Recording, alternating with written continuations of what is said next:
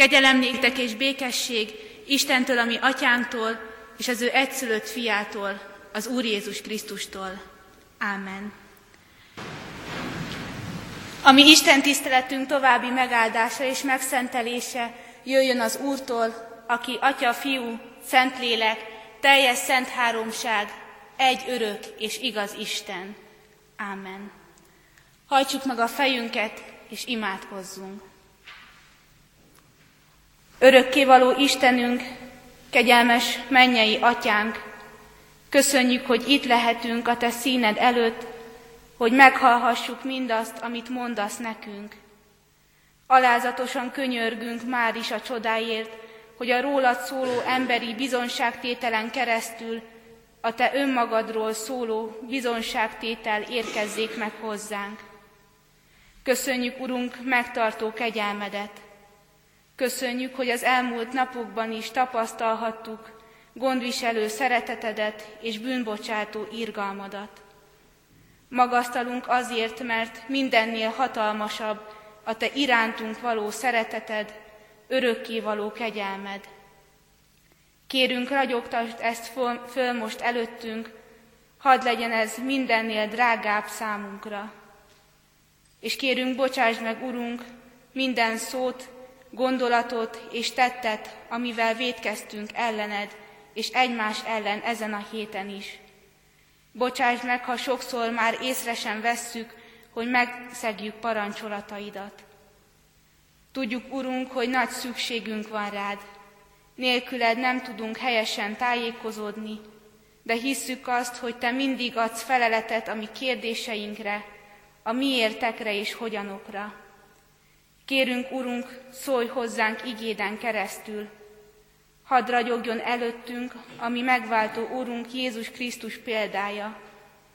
Kérünk téged, Úr Jézus, ne csak példát adj nekünk arra, hogy hogyan élhetünk ebben a világban, hanem tégy képesekké is minket újjáteremtő igéd, újjászülő és vezérlő szent lelked által, hogy úgy is éljünk, ahogy te mutatod nekünk.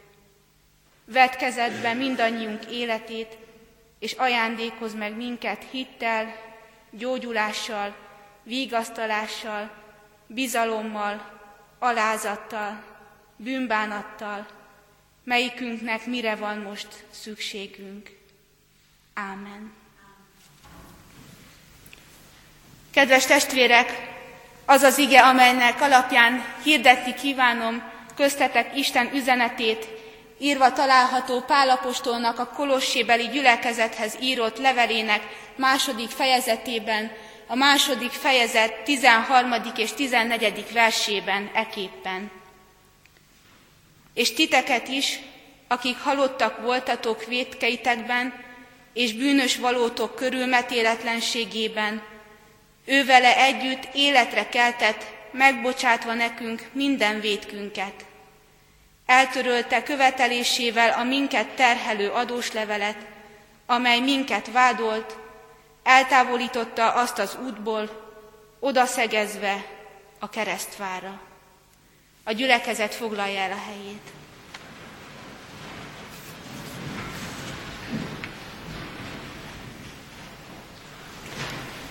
Kedves testvérek, ezen a héten ezen a bűnbánati héten a kereszt kérdéssel foglalkozunk, és ezzel kapcsolatban két kérdésre keressük a választ.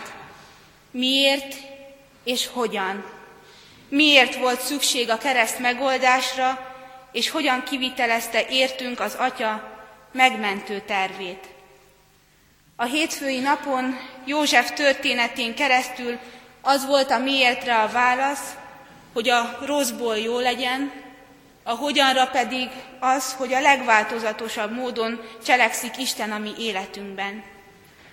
A tegnapi napon pedig a pusztában felemelt részkígyó történetén keresztül a miértre adott válasz az volt, mert az ember Isten nélkül akar élni, a hogyanra pedig az, hogy Isten kegyelme és az ember bizalma által új élet fakad. A mai estén már új szövetségi igét véve alapul, szintén ez a két kérdés áll előttünk.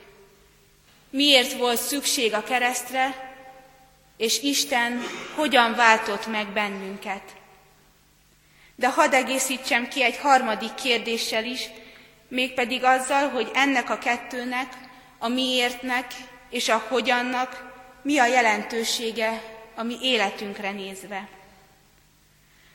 Pálapostól a kolosséi gyülekezetnek konkrétan a keresztről szól, annak egy igen fontos részéről, a rajta elhelyezett tábláról. Jézus korában ugyanis a rómaiaknál az volt a szokás, hogy minden egyes kivégzett ember fölé a vesztőhelyre tettek egy táblát fehér mészsel bemeszelve, amin jól látható fekete betűkkel felírták az, a büntető embernek a vétkeit. Ennek a táblának, ennek az írásnak titulus volt a neve. És az volt ennek a titulusnak a feladata, hogy az arra járókat, akik látták, hogy mit követett el az elítélt, elrettentse a hasonló bűnök elkövetésétől. Ilyen felirat, titulus volt az is, amit Poncius Pilátus Jézus feje fölé kitett ezzel a felirattal, a názáreti Jézus, a zsidók királya. Érezzük azonban biztosan mindannyian azt, hogy ez valójában nem is igazi vád, mert Jézus ellen igazi vádat senki sem tudott mondani, főleg pedig olyat nem, ami miatt halált érdemelt volna, mert ő bűntelen volt. Inkább egy politikai visszavágás volt ez Pilátus részéről a zsidókkal szemben. Azért iratta rá ezt a táblára három nyelven, hogy mindenki jól láthassa. Mint ha azt mondta volna, íme a ti királyotok, itt hal meg a gonosz tevők között. Nem csoda, hogy a zsidók fellázadtak ez ellen. A felolvasott ige szakaszunkban szintén szerepel egy titulus, egy bűnlista, egy adósságlevél. Ez is a keresztfára van szögezve. Erről azt olvashatjuk igényben, hogy ez a mi titulusunk, a mi bűneink szerepelnek rajta. És itt egyből elénk kerülhet az első kérdés, hogy miért volt szükség a keresztre. A válasz pedig így hangzik, azért, mert mindannyiunknak van egy ilyen adósságlevele. Alapigényben egy jelző is szerepel előtt, előtte, amely azt mondja, hogy ez egy minket terhelő adósságlevél, vagy ahogyan Károli fogalmaz, ellenünk szóló írás. Ellenünk szól, mert vétkesek és bűnösök vagyunk, mert elfordultunk Istentől, mert nem adjuk meg azt neki, amit a parancsolataiban kér tőlünk. Mindezzel tartozunk az Úrnak, ezért adósságlevél ez a számunkra. Az adósság, az adósságlevél fogalmát nem kell bemutatni senkinek. Szinte mindenkinek van valamilyen adóssága. De ha valaki mégis azon boldog, kevés ember közé tartozik, hogy nincs, akkor is a környezetében biztos, hogy vannak olyanok, akiket sújt ez a teher. Sújt az adósság terhe, mert nem fizettünk meg valamit teljesen, mert tartozunk valakinek. Az adósság tehát tartozás. Ezt fejezi ki az az adós levelünk is, ami a kereszten van. Mert nem csak az elkövetett bűnök adósságok, terhek, hanem azok is, amikkel tartozunk, amiket elmulasztottunk megtenni. Azok a dolgok, amiket megtehettünk volna, de nem tettünk meg. Arra figyelmeztet ez az adósságlevél, hogy bűnvallásainkban ne csak azt vigyük Isten elé, amit cselekedetekben és szóban elkövettünk, hanem mulasztásainkat is.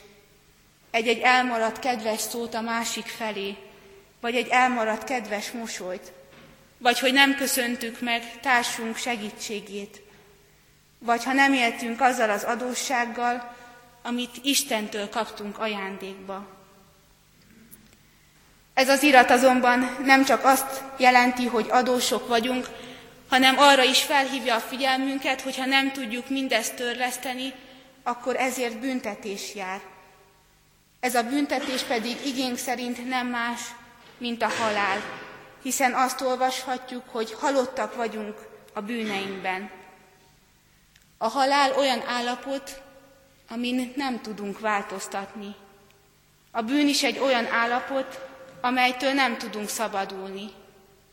Így bűnös voltunk, egyenlő lesz a halállal. Olyan sok bűnünk van, olyan nagy a mi adósságunk, amit nem tudunk törleszteni. Valakinek azonban ezt mindenképpen meg kellett tennie helyettünk. Valakinek mindenképpen bűnhödnie kell a mi bűneinkért. Erre egyedül a kereszt által kerülhetett sor. Miért volt tehát szükség a keresztre? Azért, hogy a mi adósságaink ki legyenek fizetve, hogy a mi bűneink eltöröltessenek. A második kérdés, hogy mindezt hogyan kivitelezte az Atya értünk. Ige szakaszunk így válaszol erre. Eltörölte a követelésével minket terhelő adósságlevelet. Eltörölte Isten, mert Krisztus megfizette helyettünk. Minden adósságunk eltöröltetett, minden, ami benne ellenünk szólt, megsemmisült. Ez pedig azt jelenti, hogy a büntetés sem kell elhordoznunk. De nagyon fontos dolog az, hogy ez csak itt Jézus keresztjén történhetett meg, aki nem csak miattunk, hanem helyettünk is szenvedett. Helyettünk viselte el a fizikai és a lelki szenvedéseket is, az atyától való távolságot. Krisztus, ami büntetésünket szenvedte el, ami bűneinket hordozta el. Adósságunkat teljes mértékben átvállalta, kifizette azt a tartozást, amire mi képtelenek lennénk. Ezáltal Isten eltörölte minden adósságunkat. Ez az egyetlen lehetséges megoldás, hogy adósságunkat rendezzük. Ugyanúgy törölte el Isten a mi adósságunkat, mint a példázatbeli úr, akinek a szolgája tízezer talentummal tartozott. Hatalmas pénz volt ez, megfizethetetlen összeg egy szolgának. Az egyetlen megoldása számára az volt, hogyha az ura elengedi ezt szolgájának. Olyan felszabadító érzés ez, kedves testvérek, amit nem lehet nagyon szavakkal kifejezni. Többen megpróbálták, de mégis a szavak valahogy elégtelenek erre. Csak akkor tudjuk ezt, ha mi magunk is átéltük a megkönnyebbülést, hiszen ez egy nagy megkönnyebbülés. Ennek az öröme csak egy kicsit hasonlít ahhoz, amikor valaki a földi adósságait rendezni tudja, vissza tudja fizetni. Bár ezt sajnos manapság nagyon kevesen érezhetik át. De biztosan mindenki volt már olyan helyen, ahol nem volt levegő, csak folytogató füst. Nem lehetett levegőt venni.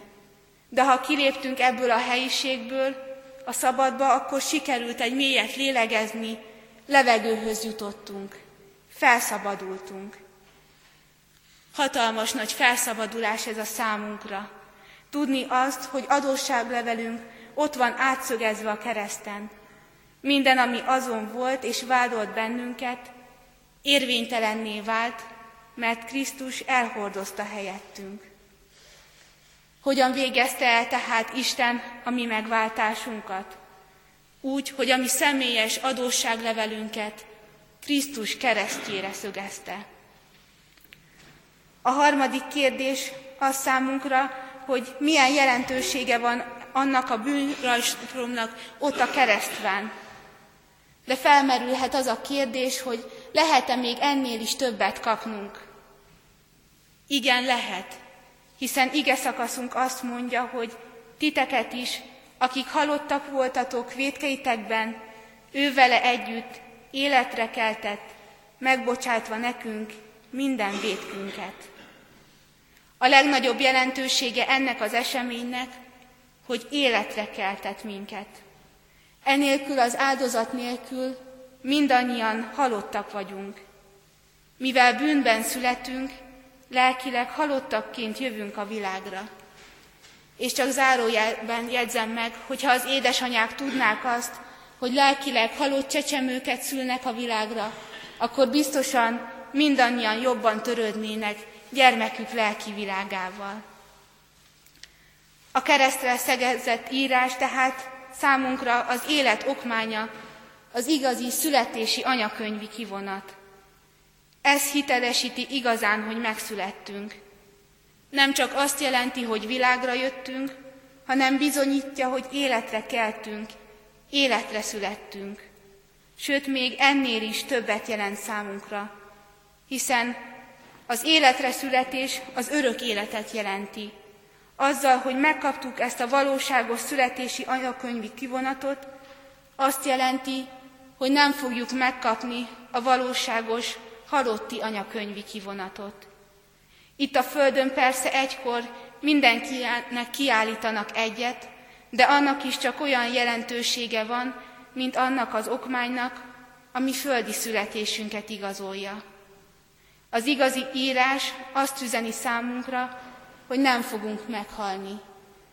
Jézus is azt mondta, hogy aki hisz én bennem, ha meghal is él. Ez az örök élet, és ez már itt a Földön is elkezdődik a számunkra, Isten eljövendő világának a jelei már itt is megmutatkoznak. Aki ezt hittel komolyan veszi, az megtapasztalja, hogy milyen hála ébred a szívében, és hogy segít ez abban is, hogy valóban megváltozzék a gondolkodás, megváltozzék az egész élet. Ha igazán hisszük, hogy azon az íráson a mi nevünk van, akkor mi is elnyerhetjük az örök életet. Ha valóban elhisszük, hogy az örök élet tulajdonosai vagyunk, akkor minden munkánkat úgy tudjuk végezni, hogy az nem hiába való, nem csak ideig, óráig tartó, hanem már az örök életre szól. Érdemes fáradni az igazságért, a békességért, a szabadságért. Érdemes küzdeni embertársainkért, és mindig hirdetni Istennek a jóságos voltát, hogy mindenki részesülhessen benne. Kedves testvérek, úgy gondolom, hogy egyetlen adósságlevélnek sem örülhetünk ennyire, mint a mi személyes adósságlevelünknek. És nem azért örülünk neki, ami rajta van. Egyáltalán nem. Amiatt inkább elszégyeljük magunkat, és sírva fakadunk. Amiatt örülünk, mert ez az adósságlevél már nem a mi kezünkben van, hanem a Golgotai kereszten Jézus feje felé lett odaszegezve.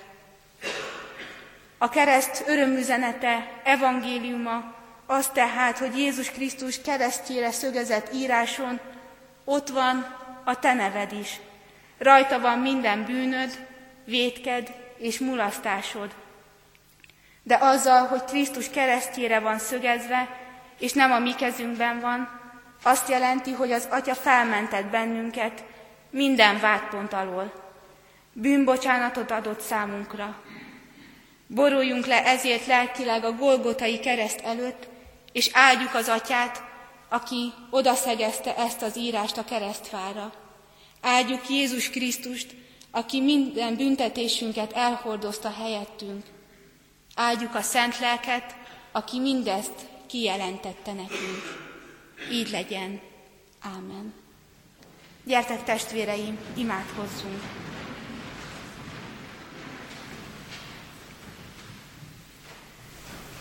Örökkévaló Istenünk, köszönjük, hogy a kereszt alatt szembenézhetünk saját bűnünk valóságával. Köszönjük, hogy mindezt megmutatod a számunkra, hiszen azt jelenti, hogy bűnös voltunk ellenére is törődsz velünk.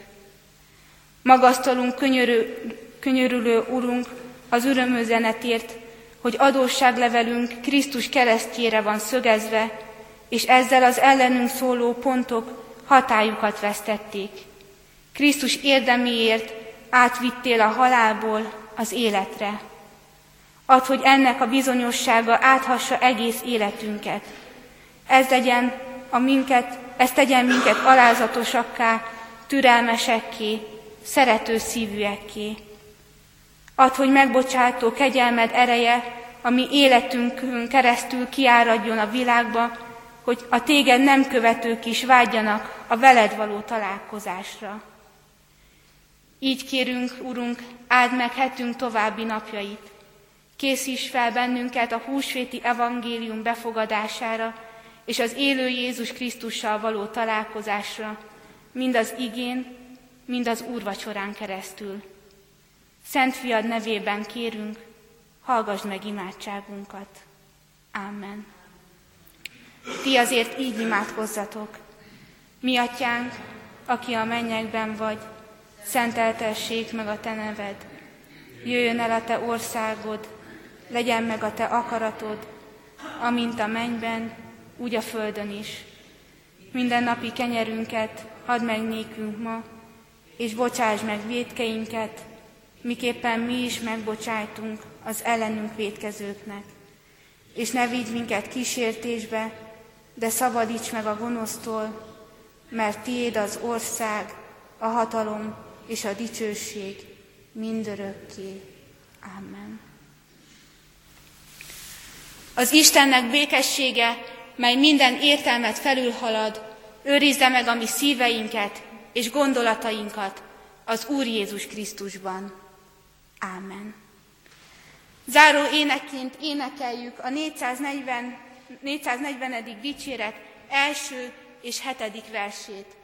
A 440. dicséret első verse így kezdődik, Jer, lássuk az Úr keresztjét, melyet felvett helyettünk.